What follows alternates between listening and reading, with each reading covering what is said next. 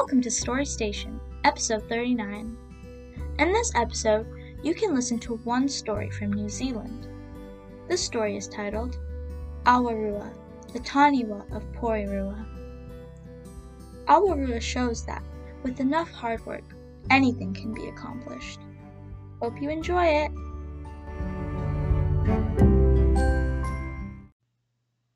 I'll read a story called Awarua, the Taniwha of Porirua.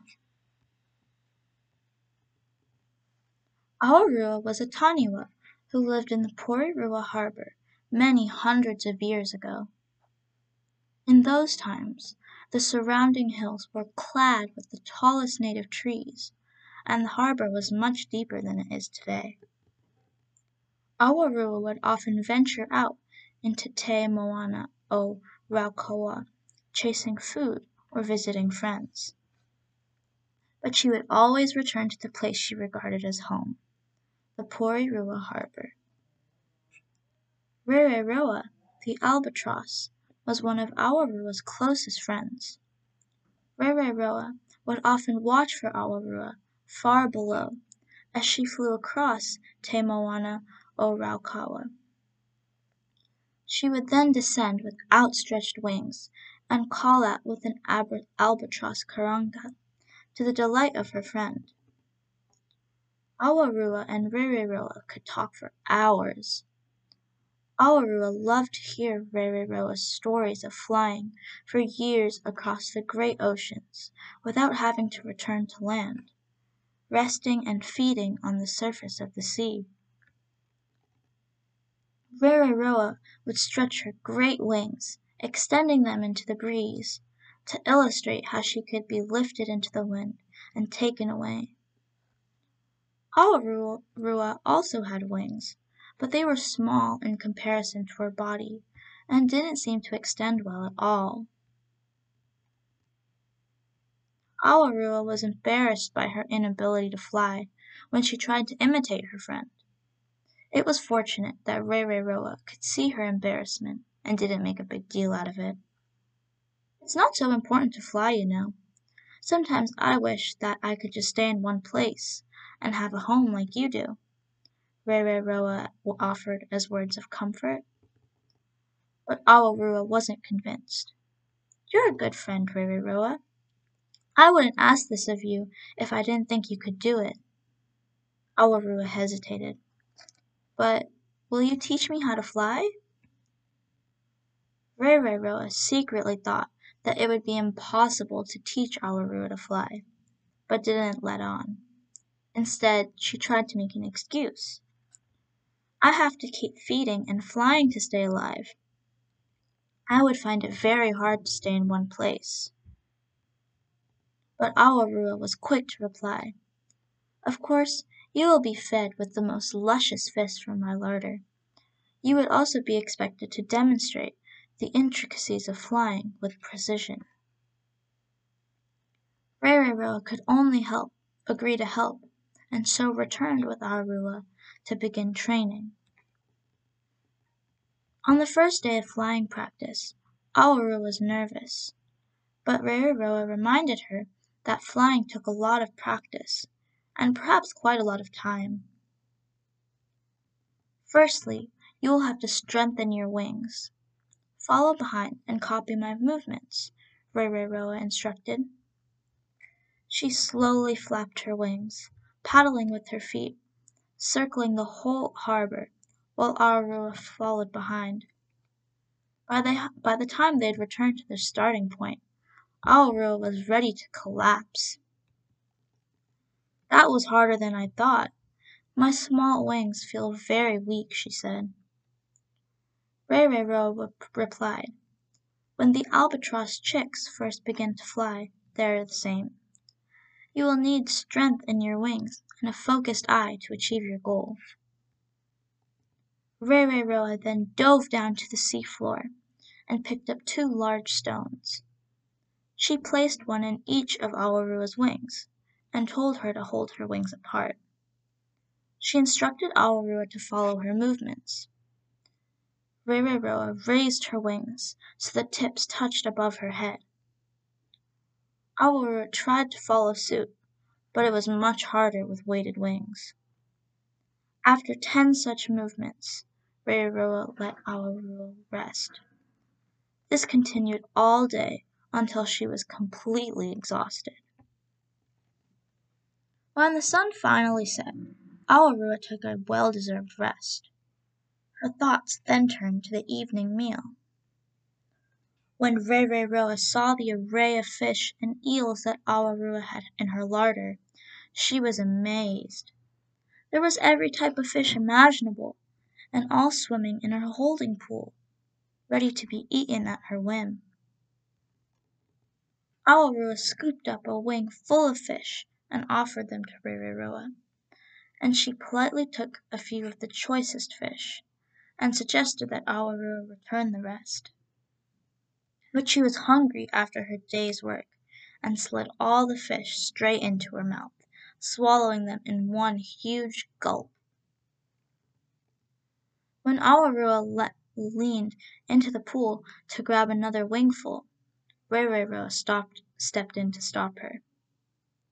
You are in training now, and will need to strictly watch your diet. I couldn't possibly stay airborne if my body was too heavy, she said. Awarua sadly released the second scoop of fish, but was happy that her teacher was as serious as she was about flying. Awarua's training continued in this way for weeks. Soon she was racing around the harbor and lifting her weighted wings with ease. Finally, the day arrived when Rereroa had an announcement to make. You have been a good student and have trained hard thus far. I think you are ready to try your first takeoff, she said. Awarua was overjoyed. Fantastic! I feel like I could fly right now. The next day dawned fine and calm. Rereroa took Awarua to the south end of the harbor and started with wing stretches to get the muscles moving. She then directed Awarua towards the center of the harbor, facing Whitireia, the local Maunga. Keep your focus. Use all the strength and ability you have trained for, and give it your best go, Rereroa advised. Awarua took a deep breath, focused towards the north end of the har harbor, and headed off. She gathered speed slowly but surely. Her wings flapped furiously as she picked up the pace. As Awarua began to skim across the water, she raised her head, thrusting all her energy into her wings. When she was nearing the other side of the harbor, Awarua could hear a voice screeching into her ear. Rereroa was effortlessly gliding beside her, encouraging her on. Push down on your wings and fly, she cried. And with that, Awarua gave an extra hard push and lifted from the water. But the Maunga Whitireia loomed in front of her quickly. She strained to gain more altitude, but wasn't fast enough to get over the hill. She smashed into the trees that covered Whitireia which luckily softened her fall. Awarua emerged from the tangle of broken trees with a huge smile on her face. Did you see? Did you see me fly? she screeched excitedly. Rereroa landed beside her friend and gave her a huge hug. You were absolutely fantastic. I saw you fly, and you will fly again, she said. Awarua was quick to try again. Rereroa gave her further advice, and they were off once more. This time Awarua flapped her wings extra hard from the beginning and gathered more speed for her takeoff. She lifted off the water further back than she did the first time and quickly gained altitude, easily passing over Whitireia. Awarua was so excited she was busy howling at the top of her lungs and didn't see Mana Island looming in front of her. She hit the island with a mighty crash, sliding across it as if she were slipping through mud at a low tide. she landed in the sea nearby, unhurt, and actually very proud that she had flown that far. Rereroa laughed with her friend. Awarua had achieved a great feat through sheer determination. Awarua continued to practice her flying. Although she couldn't fly for long distances, she was happy with being able to lift into the skies. Roa departed across the great oceans, also happy that her teaching had been so successful. When Roa returned from her long fishing trips, Awarua would show her the new flying tricks she learned, often making some spectacular splashdowns. To this day, the results of Awarua's flying antics can be seen in the landscape around the Porirua harbor. When she crash landed across Mana Island, Awarua took the top off of it, causing its flat appearance. When she collided into Whitireia, she caused a huge gully, which is where Onepoto Park is now. This is the story of how Awarua the Taniwha of Porirua learned how to fly. The end. I hope you enjoyed this story.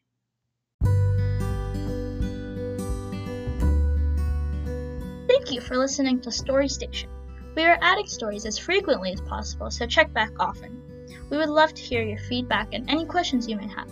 Thank you.